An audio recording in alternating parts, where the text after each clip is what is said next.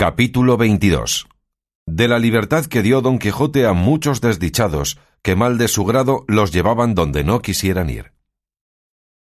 Cuenta Cide Amete Benengeli, autor arábigo y manchego, en esta gravísima, altisonante, mínima, dulce e imaginada historia, que después que entre el famoso Don Quijote de la Mancha y Sancho Panza su escudero pasaron aquellas razones que en el fin del capítulo veinte y uno quedan referidas, que Don Quijote alzó los ojos y vio que por el camino que llevaba venían hasta doce hombres a pie, ensartados como cuentas en una gran cadena de hierro por los cuellos, y todos con esposas a las manos. Venían asimismo con ellos dos hombres de a caballo y dos de a pie, los de a caballo con escopetas de rueda, y los de a pie con dardos y espadas.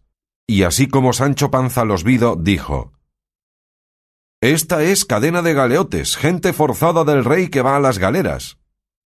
¿Cómo gente forzada? preguntó don Quijote.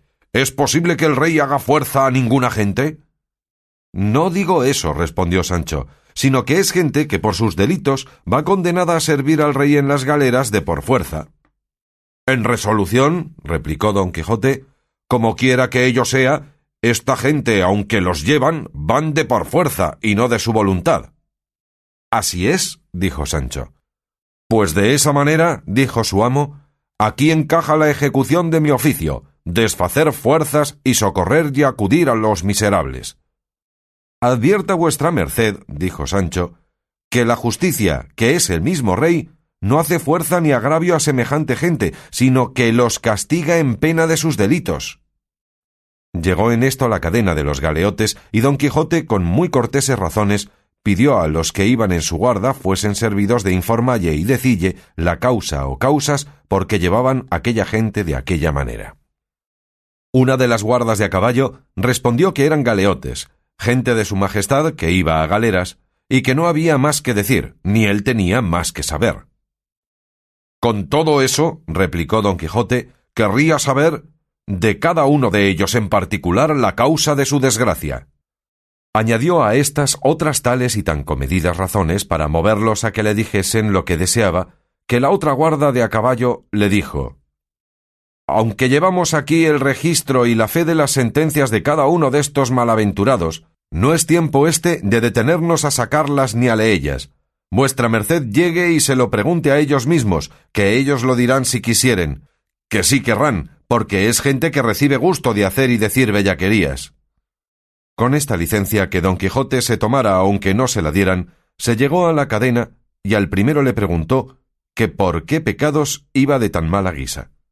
Él le respondió que por enamorado iba de aquella manera. Por eso no más, replicó don Quijote. Pues si por enamorados echan a galeras, días ha que pudiera yo estar bogando en ellas.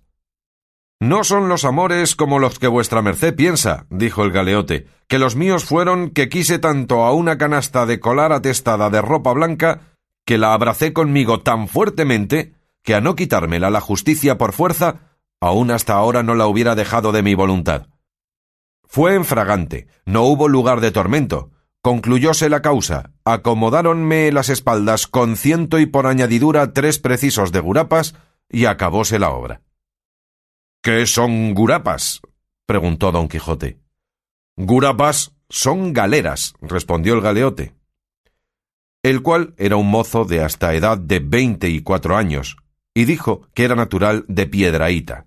Lo mismo preguntó don Quijote el segundo, el cual no respondió palabra, según iba de triste y melancólico, mas respondió por él el primero y dijo Este, señor, va por canario, digo por músico y cantor. Pues cómo, replicó don Quijote, ¿por músicos y cantores van también a galeras? Sí, señor, respondió el galeote, que no hay peor cosa que cantar en el ansia. Antes he yo oído decir, dijo don Quijote, que quien canta sus males espanta. Acá es al revés, dijo el galeote, que quien canta una vez llora toda la vida. No lo entiendo, dijo don Quijote. Mas una de las guardas le dijo Señor caballero, Cantar en el ansia se dice entre esta gente non santa confesar en el tormento. A este pecador le dieron tormento y confesó su delito, que era ser cuatrero, que es ser ladrón de bestias, y por haber confesado le condenaron por seis años a galeras, amén de doscientos azotes que ya lleva en las espaldas. Y va siempre pensativo y triste porque los demás ladrones que allá quedan y aquí van le maltratan y aniquilan y escarnecen y tienen en poco, porque confesó y no tuvo ánimo de decir nones. Porque dicen ellos que tantas letras tiene un no como un sí, y que harta ventura tiene un delincuente que está en su lengua su vida o su muerte, y no en la de los testigos y probanzas, y para mí tengo que no van muy fuera de camino. Y yo lo entiendo así, respondió don Quijote, el cual, pasando al tercero, preguntó lo que a los otros, el cual de presto y con mucho desenfado respondió y dijo Yo voy por cinco años a las señoras gurapas por faltarme diez ducados. Yo daré veinte de muy buena gana, dijo don Quijote, por libraros de esa pesadumbre. Eso me parece, respondió el galeote, como quien tiene dineros en mitad del golfo y se está muriendo de hambre, sin tener a dónde comprar lo que ha menester. Dígolo, porque si a su tiempo tuviera yo esos veinte ducados que vuestra merced ahora me ofrece, hubiera untado con ellos la péndola del escribano y avivado el ingenio del procurador, de manera que hoy me viera en mitad de la plaza de Zocodover de Toledo, y no en este camino, atraillado como galgo. Pero Dios es grande, paciencia y basta. Pasó don Quijote al cuarto, que era un hombre de venerable rostro, con una barba blanca que le pasaba del pecho, el cual, oyéndose preguntar la causa por qué allí venía, comenzó a llorar y no respondió palabra. Mas el quinto condenado le sirvió de lengua, y dijo Este hombre honrado va por cuatro años a galeras, habiendo paseado las acostumbradas, vestido en pompa y a caballo. Eso es, dijo Sancho Panza, a lo que a mí me parece haber salido a la vergüenza. Así es, replicó el galeote, y la culpa por que le dieron esta pena es por haber sido corredor de oreja, y aun de todo el cuerpo.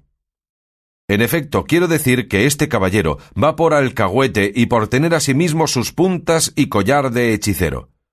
A no haberle añadido esas puntas y collar, dijo don Quijote, por solamente el alcahuete limpio no merecía el ir a bogar en las galeras sino a mandallas y a ser general de ellas.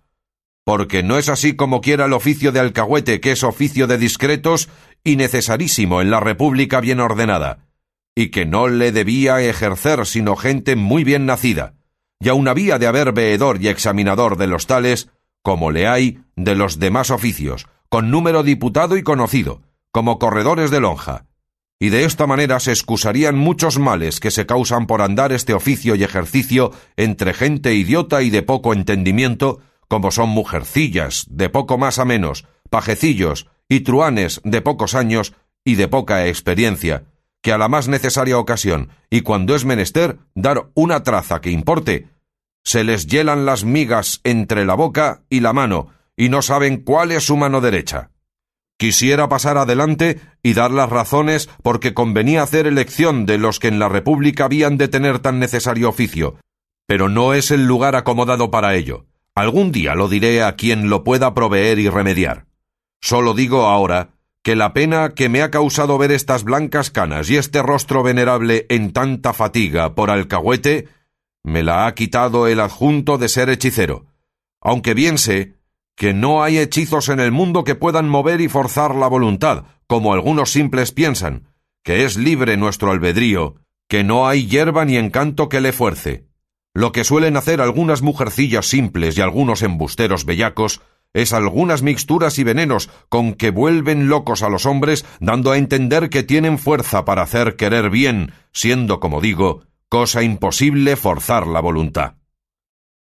Así es, dijo el buen viejo, y en verdad, señor, que en lo de hechicero, que no tuve culpa.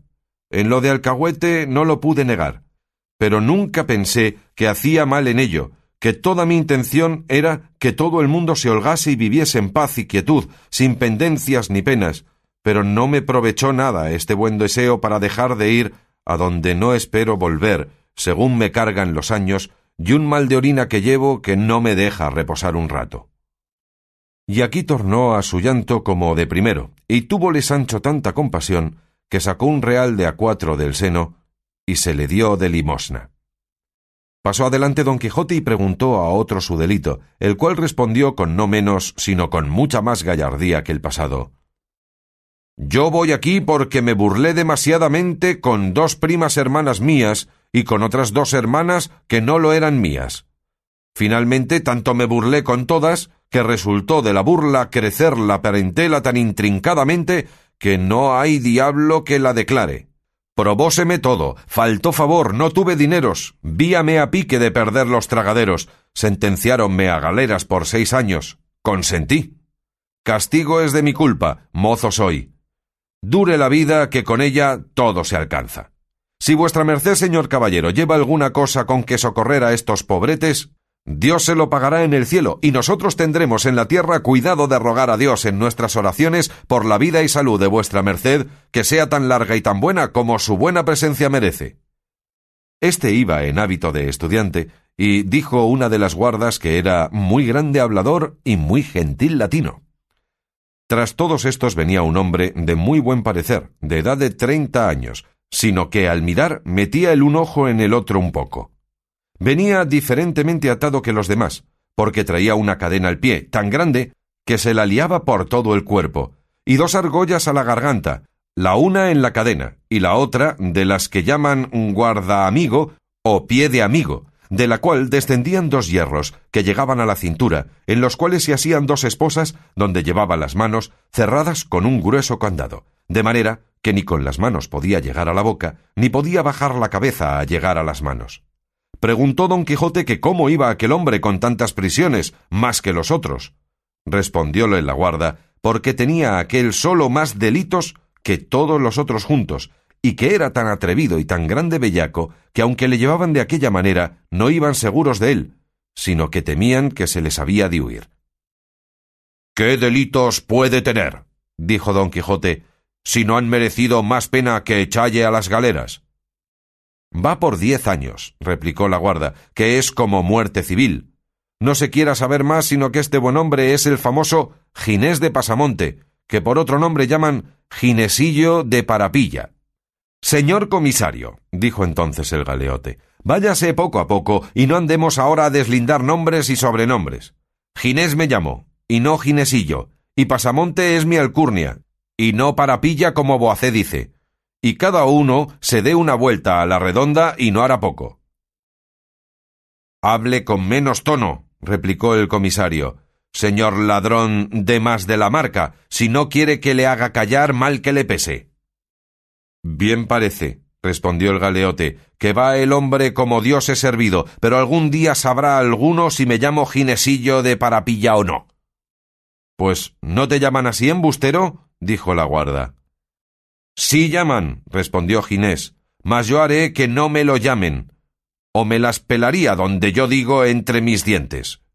Señor caballero, si tiene algo que darnos, dénoslo ya y vaya con Dios, que ya enfada con tanto querer saber vidas ajenas, y si la mía quiere saber, sepa que yo soy Ginés de Pasamonte, cuya vida está escrita por estos pulgares. Dice verdad, dijo el comisario, que él mismo ha escrito su historia, que no hay más que desear y deja empeñado el libro en la cárcel en doscientos reales. Y le pienso quitar, dijo Ginés, si quedara en doscientos ducados. ¿Tan bueno es? dijo don Quijote.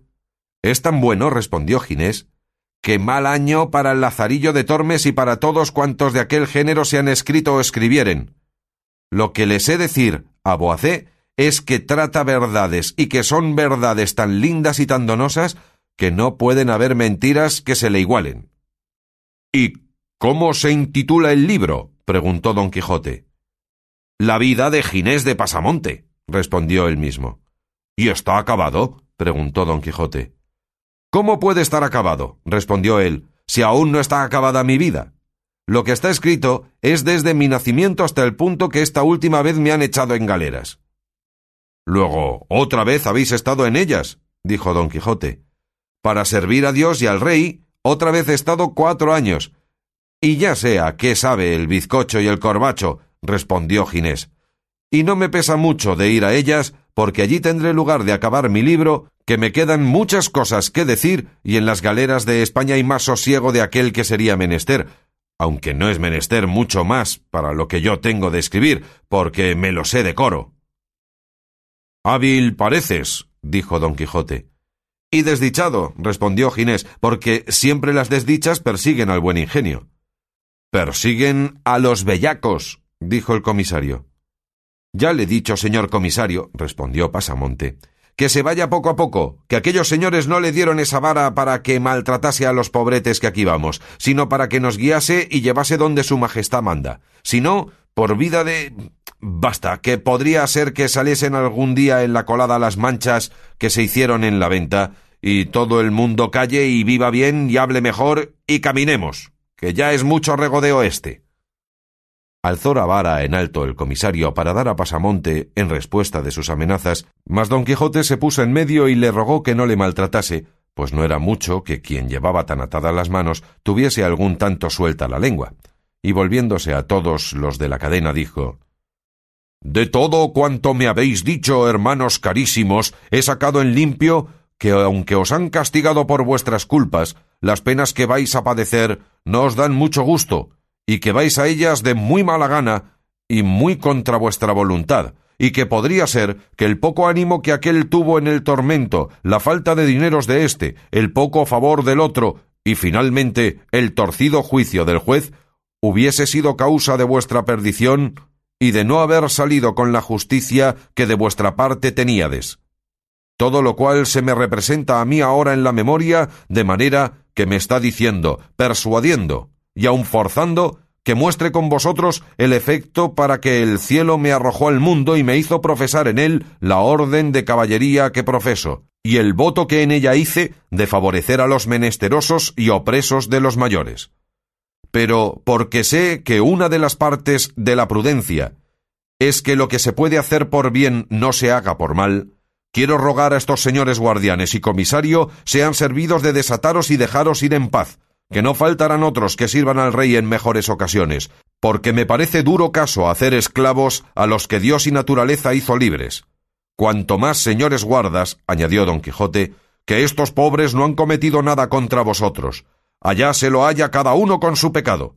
Dios hay en el cielo que no se descuida de castigar al malo ni de premiar al bueno. Y no es bien que los hombres honrados sean verdugos de los otros hombres, no yéndoles nada en ello. Pido esto con esta mansedumbre y sosiego, porque tenga, si lo cumplís, algo que agradeceros. Y cuando de grado no lo hagáis, esta lanza y esta espada, con el valor de mi brazo, harán que lo hagáis por fuerza. Donosa majadería, respondió el comisario. Bueno está el donaire con que ha salido a cabo de rato. Los forzados del rey quiere que le dejemos como si tuviéramos autoridad para soltarlos o él tuviera para mandárnoslo. Váyase vuestra merced, señor, norabuena su camino adelante, y enderécese ese bacín que trae en la cabeza, y no ande buscando tres pies al gato. Vos sois el gato, y el rato, y el bellaco, respondió don Quijote, y diciendo y haciendo, arremetió con él tan presto, que sin que tuviese lugar de ponerse en defensa, dio con él en el suelo malherido de una lanzada. Ya vínole bien que este era el de la escopeta, las demás guardas quedaron atónitas y suspensas del no esperado acontecimiento, pero volviendo sobre sí, pusieron mano a sus espadas los de a caballo y los de a pie a sus dardos, y arremetieron a don Quijote que con mucho sosiego los aguardaba, y sin duda lo pasara mal si los galeotes, viendo la ocasión que se les ofrecía de alcanzar la libertad, no la procuraran, procurando romper la cadena donde venían ensartados. Fue la revuelta de manera que las guardas, ya por acudir a los galeotes que se desataban, ya por acometer a don Quijote que los acometía, no hicieron cosa que fuese de provecho. Ayudó Sancho por su parte a la soltura de Ginés de Pasamonte, que fue el primero que saltó en la campaña libre y desembarazado, y arremetiendo al comisario caído le quitó la espada y la escopeta, con la cual, apuntando al uno y señalando al otro sin disparar ya jamás, no quedó guarda en todo el campo, porque se fueron huyendo, así de la escopeta de Pasamonte como de las muchas pedradas que los ya sueltos galeotes les tiraban. Entristecióse mucho Sancho de este suceso, porque se le representó que los que iban huyendo habían de dar noticia del caso a la Santa Hermandad, la cual a campana herida saldría a buscar los delincuentes, y así se lo dijo a su amo, y le rogó que luego de allí se partiesen y se emboscasen en la sierra que estaba cerca. Bien está eso, dijo don Quijote, pero yo sé lo que ahora conviene que se haga. Y llamando a todos los galeotes que andaban alborotados, y habían despojado al comisario hasta dejarle en cueros, se le pusieron todos a la redonda para ver lo que les mandaba. Y así les dijo De gente bien nacida es agradecer los beneficios que reciben, y uno de los pecados que más a Dios ofende es la ingratitud. Dígolo, porque ya habéis visto, señores, con manifiesta experiencia, el que de mí habéis recibido, en pago del cual querría, y es mi voluntad, que cargados de esa cadena que quité de vuestros cuellos, luego os pongáis en camino y vais a la ciudad del Toboso, y allí os presentéis ante la señora Dulcinea del Toboso y le digáis que su caballero, el de la triste figura, se le envía a encomendar, y le contéis punto por punto todos los que ha tenido esta famosa aventura hasta poneros en la deseada libertad, y hecho esto, os podréis ir donde quisiéredes a la buena ventura. Respondió por todos Ginés de Pasamonte y dijo Lo que vuestra merced nos manda, señor y libertador nuestro, es imposible de toda imposibilidad cumplirlo, porque no podemos ir juntos por los caminos sino solos y divididos, y cada uno por su parte, procurando meterse en las entrañas de la tierra por no ser hallado de la Santa Hermandad, que sin duda alguna ha de salir en nuestra busca. Lo que vuestra merced puede hacer, y es justo que haga, es mudar ese servicio y montazgo de la señora Dulcinea del Toboso en alguna cantidad de avemarías y credos que nosotros diremos por la intención de vuestra merced, y esta es cosa que se podrá cumplir de noche y de día, huyendo o reposando, en paz o en guerra. Pero pensar que hemos de volver ahora a las ollas de Egipto, digo, a tomar nuestra cadena y a ponernos en camino del Toboso, es pensar que esa hora de noche que aún no son las diez del día, y es pedir a nosotros eso como pedir peras al olmo. Pues voto a tal, dijo don Quijote, ya puesto en cólera, don hijo de la puta, don Ginesillo de Paropillo, o como os llamáis, que habéis de ir vos solo, rabo entre piernas, con toda la cadena cuestas. Pasamonte, que no era nada bien sufrido, Estando ya enterado que don Quijote no era muy cuerdo, pues tal disparate había cometido como el de querer darles libertad, viéndose tratar de aquella manera, hizo del ojo a los compañeros y apartándose aparte comenzaron a llover tantas piedras sobre don Quijote que no se daba manos a cubrirse con la rodela, y el pobre de Rocinante no hacía más caso de la espuela que si fuera hecho de bronce. Sancho se puso tras su asno y con él se defendía de la nube y pedrisco que sobre entrambos llovía. No se pudo escudar también don Quijote que no le acertasen no sé cuántos guijarros en el cuerpo, con tanta fuerza que dieron con él en el suelo, y apenas hubo caído, cuando fue sobre él el estudiante y le quitó la vacía de la cabeza y dióle con ella tres o cuatro golpes en las espaldas y otros tantos en la tierra, con que la hizo a pedazos. Quitáronle una ropilla que traía sobre las armas, y las medias calzas le querían quitar si las grebas no le estorbaran. A Sancho le quitaron el gabán y dejándole en pelota, repartiendo entre sí los demás despojos de la batalla, se fueron cada uno por su parte, con más cuidado de escaparse de la hermandad que temían que de cargarse de la cadena e ir a presentarse ante la señora Dulcinea del Toboso. Solos quedaron Jumento y Rocinante, Sancho y Don Quijote. El jumento cabizbajo y pensativo, sacudiendo de cuando en cuando las orejas, pensando que aún no había cesado la borrasca de las piedras que le perseguían los oídos. Rocinante tendido junto a su amo, que también vino al suelo de otra pedrada. Sancho en pelote y temeroso de la Santa Hermandad. Don Quijote mohinísimo de verse tan mal parado por los mismos a quien tanto bien había hecho.